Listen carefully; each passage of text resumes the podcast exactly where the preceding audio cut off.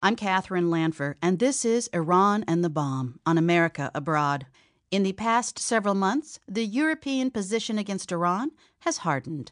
Along with financial and economic sanctions, in January, the European Union announced an oil embargo set to start in July. Megan Williams traveled to Brussels, Berlin, and Italy to better understand Europe's tough policy and how Europeans feel about it. My role is absolutely clear.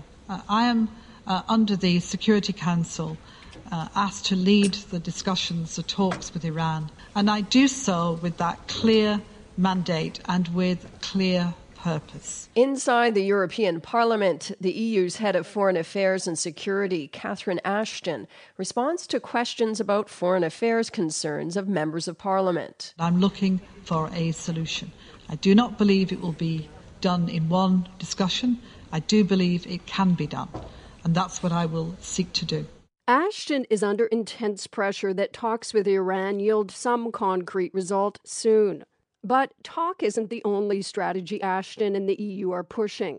They've adopted what they refer to as a twin track approach to Iran, a combination of what they call openness to meaningful negotiation on the nuclear issue without preconditions, and on the other hand, a series of hard hitting financial and trade sanctions, and most recently, a pan European oil embargo set to take effect in July.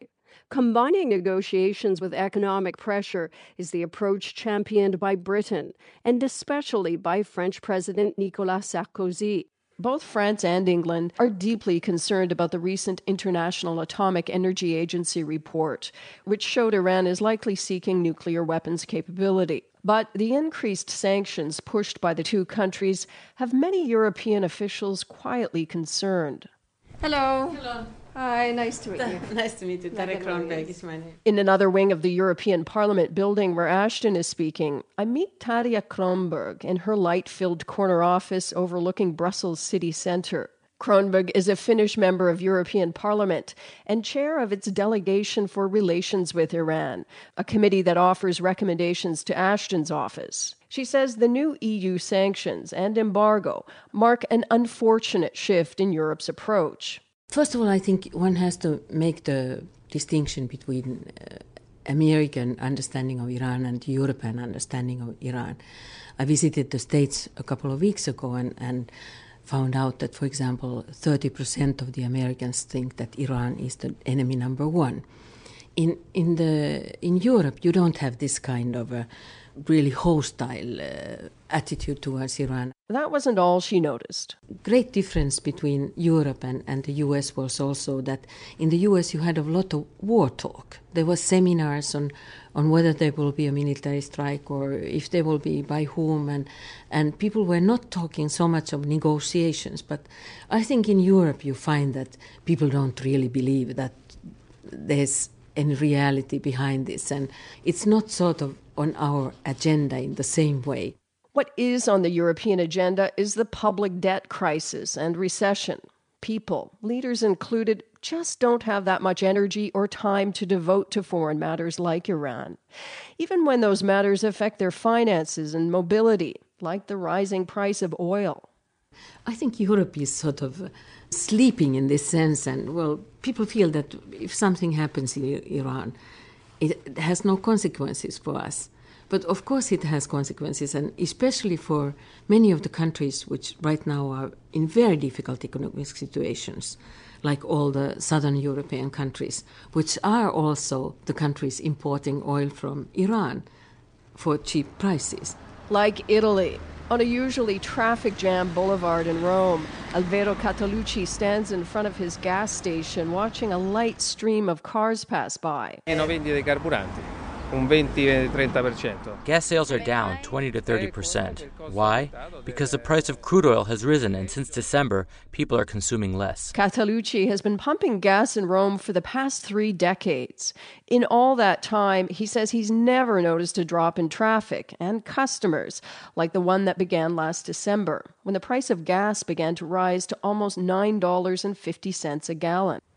Catalucci blames the recent tax hikes in the wake of Italy's financial crisis for the price rise. When I ask him if Iran enters the equation, he says, No, no, assolutamente anche I haven't heard anything about Iran on TV or rumors about Iran in the gas business. For now, everything seems calm. But experts say what's really responsible for rising gas prices is the pending oil embargo. Iran exports 20% of its oil to Europe. 13% of Italian oil comes from Iran. Innovations Siemens, the power Italian of new businesses ideas. aren't the only ones backing away from Iran. The German owned Siemens for years was just one company that did bustling business with Iran.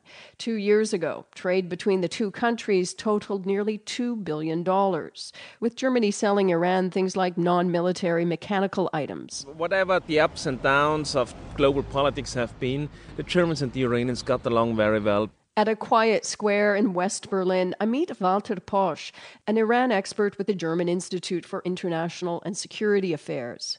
He says, under heavy American pressure, German business ties with Iran are being severed.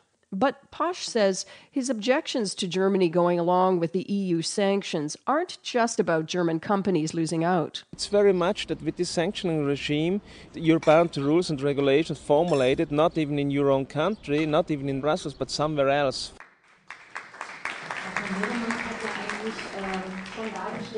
Later in the day, a talk sponsored by the German Left Party of politicians and activists who oppose the EU sanctions, saying they're more about regime change than nuclear concerns. Monitoring the meeting is a spokesperson for another political group, one that takes credit for German businesses pulling out of Iran. The Berlin based Stop the Bomb Pressure Group. Spokesperson Jonathan Weckerle says that by naming companies doing business with Iran, Stop the Bomb gave the U.S. the information it needed to put pressure on Europe to cut its economic ties. What we did is playing something like a whistleblower. So we tried to send our message not only to the German public but to the international public. And we found that the audience uh, and the publicity in uh, the US, for example, also, of course, in Israel and also in other European countries, were often much more interested in what we had to say than the German. So um, I think uh, we played a role in making a lot of details and names known in the US so that from there as a reaction came pressure on German government and on uh, German companies. While Europeans differ in opinion in the best tactic to take with Iran, almost all experts and politicians agree that Iran acquiring nuclear capability would set off a destabilizing chain reaction. The Europeans tend to see Iran mostly as a regional question. Roberto Menotti is a senior research fellow with the Aspen Institute in Rome. He says while European concerns over Iran's disputed nuclear program are mostly regional, that doesn't make them any less urgent. It is a threat to some countries of the region, therefore, it is destabilizing. Iran affects the Israeli Palestinian issue, Iran affects the attitude of Turkey, Saudi Arabia, uh, Russia. So to us, it tends to be more of a big problem, but at the regional level. And it's a country that is uh, relatively close to Europe. Let's not forget that some Iranian missiles could already reach parts of Europe. So the problem is, is imminent. For America Abroad, I'm Megan Williams in Rome.